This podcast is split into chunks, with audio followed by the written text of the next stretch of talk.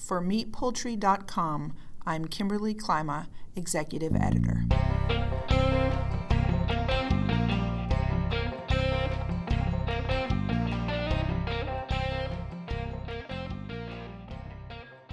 Welcome to the Meat and Poultry Podcast. We have here this morning uh, Collette Kaster, the Executive Director of PAACO. And so she's going to tell us a little about, starting with, what is PAACO and when was it started and, and, and how does it work in the animal handling and welfare part of the industry? Uh, great question. So, PAACO is a funny name that uh, Tom Burkgren at AASV always says we can blame on him, but it is the Professional Animal Auditor Certification Organization. And that name, just as it sounds, was meant to create standardization and some accreditation around animal welfare auditing. Because when it was started back in the mid 2000s, specifically 2004, that didn't exist and you had organizations who had expertise in other areas of auditing, examples, environment and food safety, who were starting to come into the animal welfare world and think that they could begin auditing in an area that they really had no background. As far as the standardization goes, what, um, how do the PAACO auditors get audited, and how do they get started in working with farms around the country? Yeah. So, one point of clarification, um, because this is a really, really common misperception, is PAACO doesn't employ any auditors. So, PAACO provides the certification or the accreditation for the auditors. And so, um, those auditors who are certified through PAACO can choose a number of different specialization areas.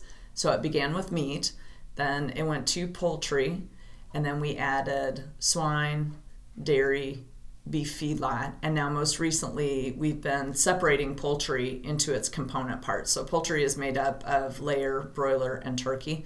But there's a huge demand for broiler welfare auditor training because of the size and scope of that industry.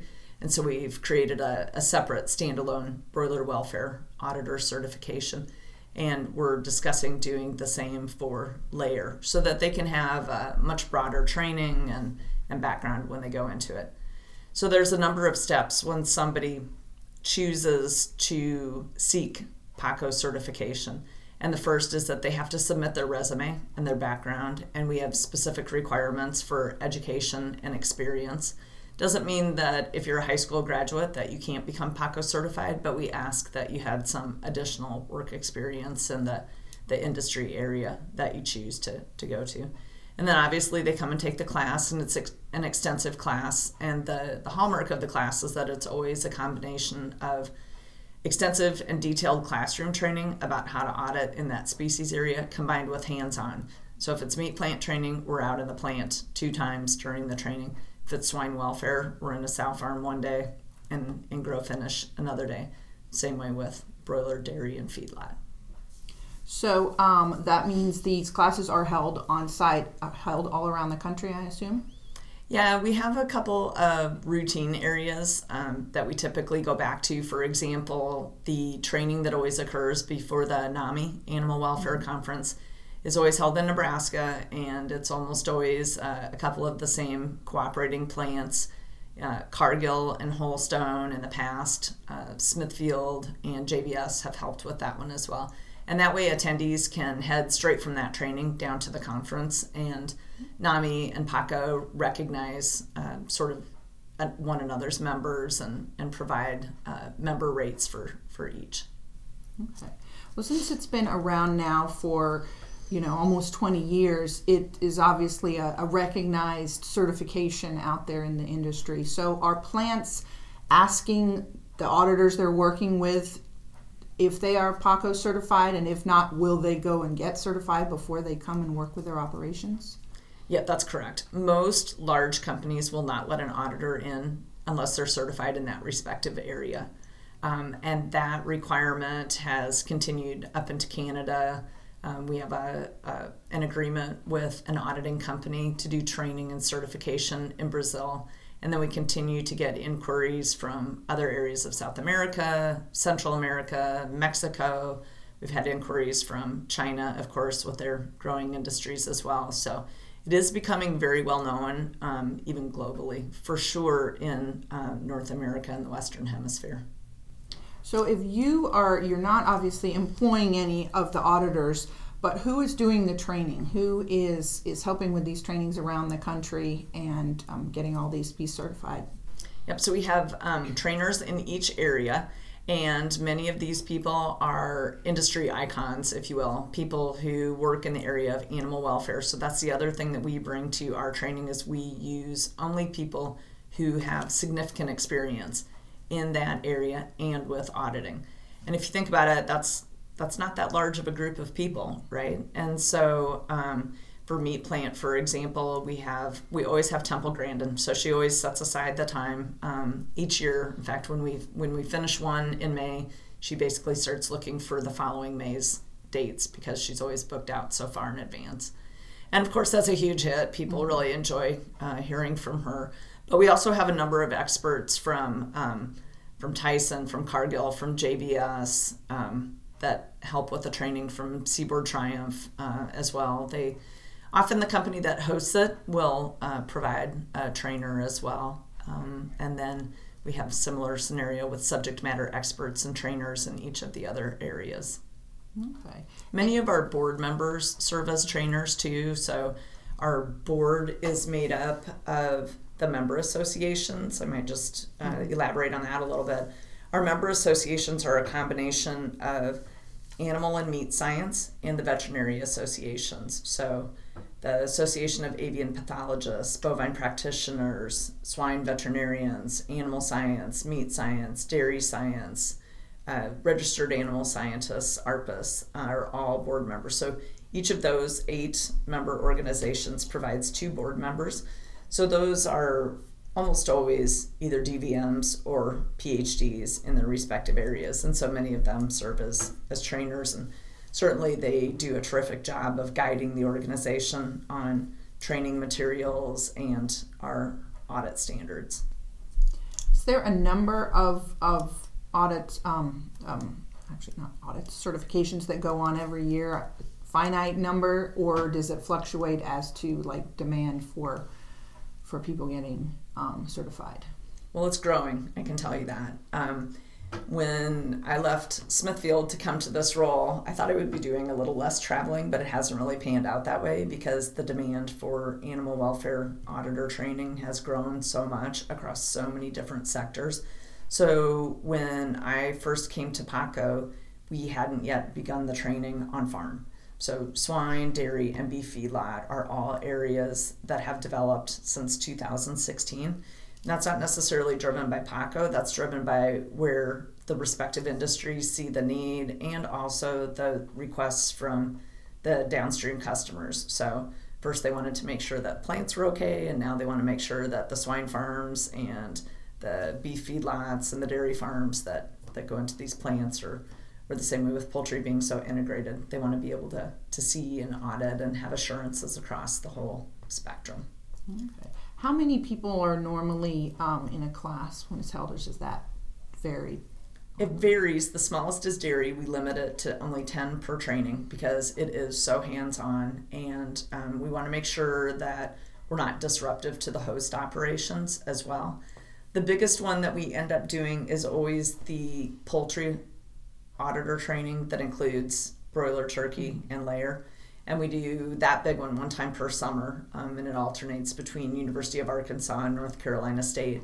So we use a, a mix of host companies who are just so generous about opening their doors and investing in animal welfare, uh, and then we use uh, sometimes university facilities as well. Okay.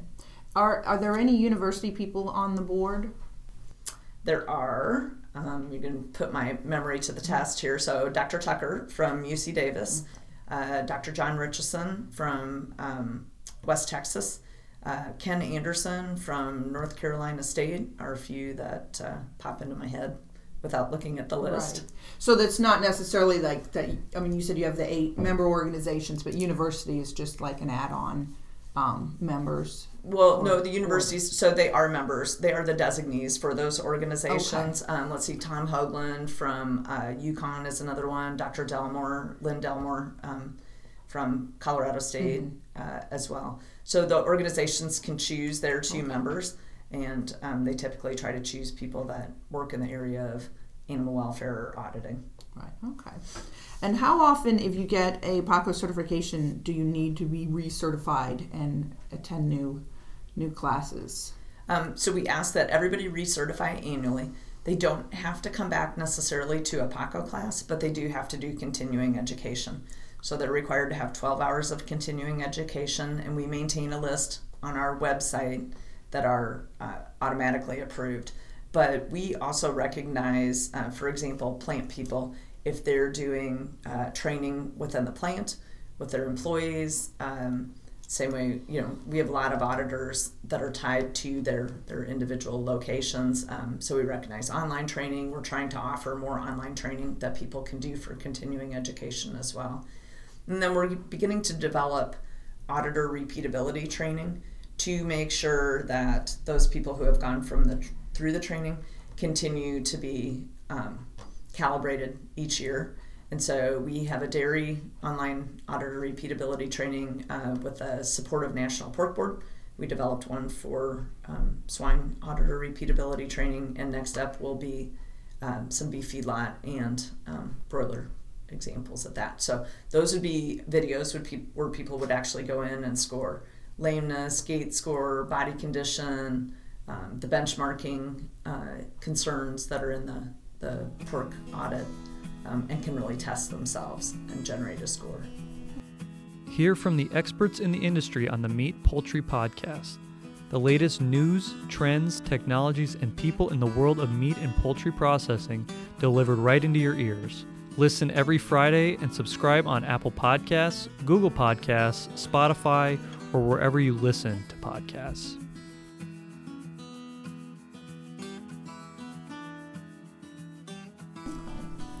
Speaking of like National Pork Board and some of the other um, associations, how does PAACO work with those groups, um, those associations in the different industries? So we work really closely um, with all the associations that have an audit. And when we do the training for auditors, we always try to choose what we feel like is the most representative audit, the most widely used audit.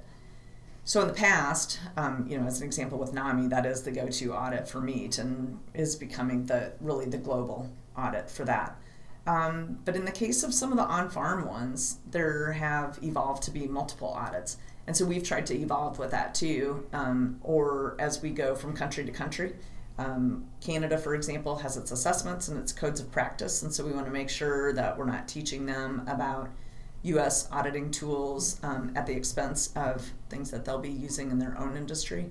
So we've really tried to integrate um, all the different tools and tried to teach um, concepts, and then oh, here's the difference in how you might measure that from audit A to audit B. Okay. And you mentioned that um, you've been um, with PAACO since 2016, and you came from Smithfield. Mm-hmm. So, what was your previous experience, and how did it lend itself to your new your role at PAACO?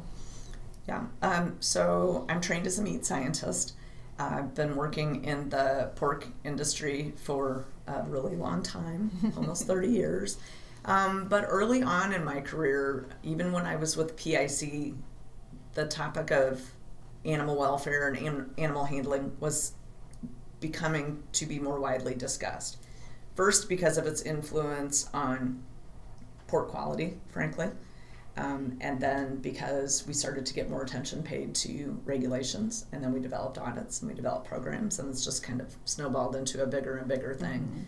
So, I have been fortunate in my career to have frequently gone into roles where there was no definition for the role where nobody had been in the, the role before and that was true when i went to, to premium standard farms. And so i spent a bunch of time back in the hog handling area before we'd even written a program before usda routinely spent time back there before we had regular audits that kind of thing. And so really trying to understand layouts um, i was pretty involved with bringing the first co2 system back into the us so it was used in the 50s and then we went away from it um, and then uh, we brought the first one back into to Milan, Missouri, um, and started to, to, sort of look at uh, handling and, and stunning pigs differently. So it's something that I've always worked on in my career. Um, you know, later in my years in Smithfield, I went more into to managing, and I had our quality assurance groups, and then our hog procurement group. Um, but animal handling and welfare was always an element of everything that I did the, my entire career so far. Okay. So then, when um, was there a previous person in the executive director role of PAACO that you were, mm-hmm. you know, moving in for? Yep. So Mike Simpson um, had helped um, start PAACO mm-hmm. Um, with the help of some of the board members like Angela Baysinger and um, Tom Burkgren, who I mentioned before. Um, people who kind of had the idea and you know scratched it out on the back of a napkin type of deal.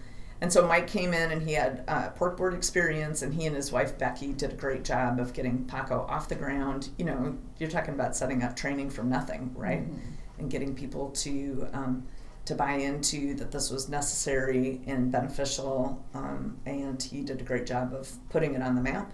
And then um, he decided to retire, and we at Smithfield had hosted many PAACO trainings. Um, so uh, we had served as trainers, a bunch of different ones of us, and um, hosted trainings, uh, been pretty involved with it, helped do shadow audits, all that kind of thing. And so when that role came open, I thought, um, hey, these things don't don't come up very often, and I took a look at it and made a big leap from industry into uh, the world of not for profit and association management. Mm-hmm. Great.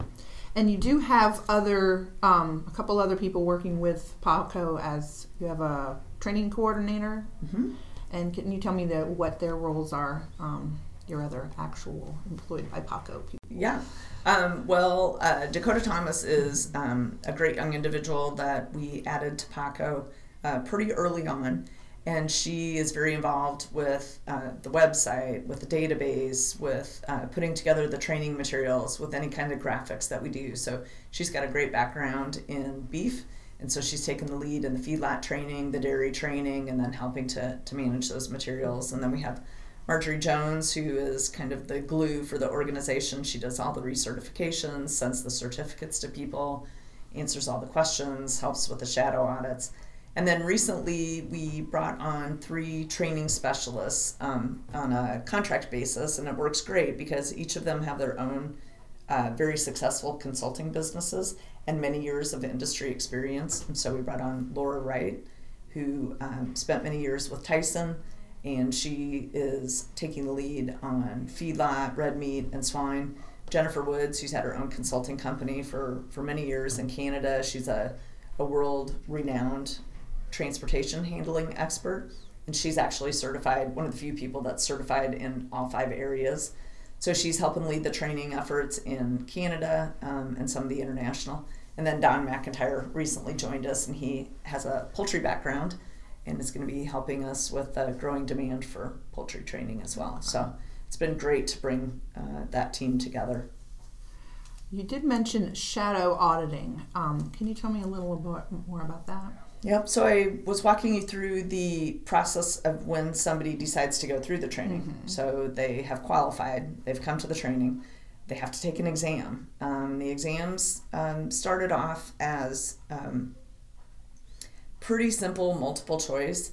And over the past couple years, we've really evolved them into conceptual, experiential exams. Okay, here's the scenario. You're on this farm. There's photos. There's a scenario description, and they have to tell what they would do as an auditor.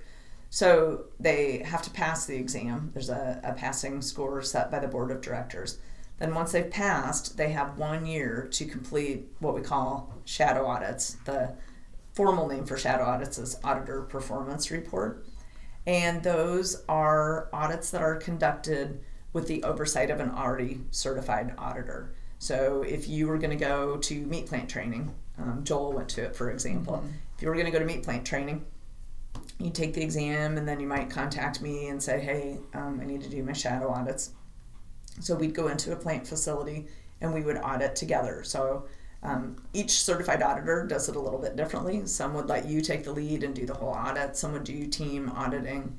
Um, and then those uh, forms, which are pretty extensive. They have to do with like, description of the audit, um, some of the key auditor characteristics, how were you on decision making, communication, did you understand um, what you were auditing and, and were you able to you know objectively assess that and then your knowledge of the audit itself so those come back into us we review them and then determine if you're eligible for certification Okay. so it's a pretty it's a pretty lengthy process and um, for particularly for people that are independent auditors sometimes it can be difficult to get into facilities to do the, the shadow audits so um, we try to hope that our industry friends will work with them and, and invest the time to, to really develop good auditors. Okay, great. So is there is there anything more about PAACO that you'd want to share with the audience or share with the industry that you feel like maybe people are unaware of? So the other um, big area that um, PAACO is involved in that I think some people know about um, and some don't, and that is the certification of the audits themselves. So we have a set of audit standards that have been created by the board and um, massaged, but they break into um, really uh, kind of four separate areas: the the scope and description of the audit, the sampling, how it's structured, the animal-based measures, facility measures, and then documentation and SOPs. So within each of those, we have a pretty lengthy number of criteria.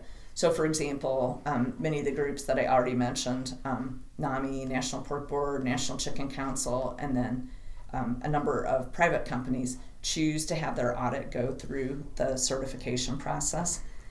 And just like the training, it's pretty rigorous. So, we have the standards, then we actually um, work with an external um, expert panel. So, I'll choose three panelists, um, myself and the, the Qualifications and Standards Committee we'll choose three panelists, and one of them always has an animal welfare science background, and then the other two typically have um, experience in that industry and experience auditing. And so those three, plus our board liaison, will work together to review the audit and make a, a really robust comparison to our standards. That's usually a back and forth process. So I think the shortest one we've ever done was five months. The longest one we've done, um, in my experience so far, was um, about 14 months. So it can be it can be quite the arduous process. The other two that are kind of interesting that are in there, and they're all listed on our website, which is animalauditor.org, are um, we recently did one for the Fur Commission uh, USA. So uh, they were under significant pressure to make sure that their audit had been through some kind of a review process. You can imagine when you're raising mink mm-hmm. that you are uh, under uh, the that you are directly in people's crosshairs. Um, so uh, it was very interesting. Learned a ton about that industry, but we had to find, of course, three expert panelists um, with that type of experience, um, and they just did a tremendous job.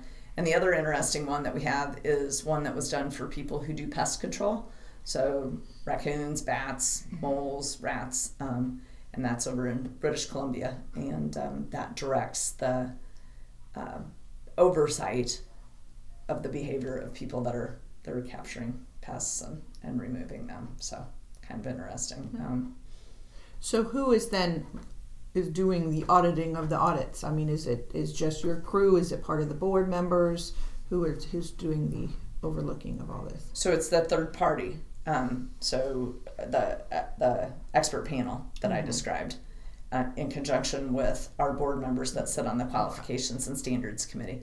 And so once that audit is certified, they have to resubmit it each year and they have to show change notice form, um, direction on continuous improvement, and then it's required to go back through an expert panel review every five years because we don't want the audits just being um, stagnant. We want to see, of course, in an area like animal welfare and handling, um, they're we expect them to be evolving and there to be continuous element improvement elements all the time as well. Okay. And you mentioned um, different parts of, of your board and the committees. What are the committees that make up um, the organization? What you said qualities and standards. Mm-hmm. What are some of the other? Yeah, so the two key committees um, that really we divide the board into mm-hmm. are qualifications and standards. So that oversees um, the audit standards, the training standards, um, the exam scores, the shadow audits, all of the the criteria around certification. And then the other committee is training and education. So they help us look at the materials, at the trainers, um, evolving into to any new areas, how we make sure that we keep that consistent. Um, and uh, So usually at any board meeting, we'll typically separate into those two committees, and the committees will do their work, and then we'll come back together and uh, kind of review and, and make decisions based on that. Is there any um, of the training that can be done online, or any you know recertification process that can be done online, or? Yeah, we recently, uh, recently meaning in the last 18 months, uh, created a new uh, learning management system platform uh, with our uh, website provider. So, the way that it's structured right now, most of the online training is a prerequisite prior to coming to, to training. So, particularly for auditors that might uh, be working for commercial audit companies and then going across different species or, or sectors, we want to make sure that they have a really good background um, in that industry. And so we've got a beef 201, broiler 201, turkey 201, basic avian biology and welfare. Um, then we have the series of auditor repeatability uh, trainings that are under development. And then we're also starting to work with um, experts to create some additional online training because people have a huge demand for online training mm-hmm. and continuing education. So we're working with uh, Lily Edwards Callaway and Kurt Vogel um, to do an animal behavior series, and uh, with Joy Mench to do a layer 201, an advanced layer welfare. And Dr. Tucker's putting together one for dairy. And so uh, we intend to continue reaching out to some of the, the world experts in animal welfare and put together those materials so that people can learn more. People love learning about it. So even if it's um, you know people that are based at a plant or on a farm mm-hmm. um, they definitely have a desire to learn more and more about the animals that they're working with okay great is there anything else that you want to share with the listeners I think we've covered it. I really appreciate the opportunity for people to learn more about PAACO. I know it's a kind of a funny sounding name, um, but I think people uh, have a good feel for the, the basic concept and have been just tremendously supportive. Great. And you said it's animalauditor.org? Animalauditor.org. That is where you can find out more. So thanks for uh, joining us at Meat and Poultry Podcast, and um, we'll look forward for uh, the next episode. Make sure to check out the latest stories from the magazine and online at meatpoultry.com. Also, follow us on social media on Facebook, LinkedIn, Twitter, and Instagram, all by searching at Meat Poultry. And if you like what you heard, please leave a rating and review. It really helps us. All right, that's it for this time, folks. Thanks for listening and have a great day.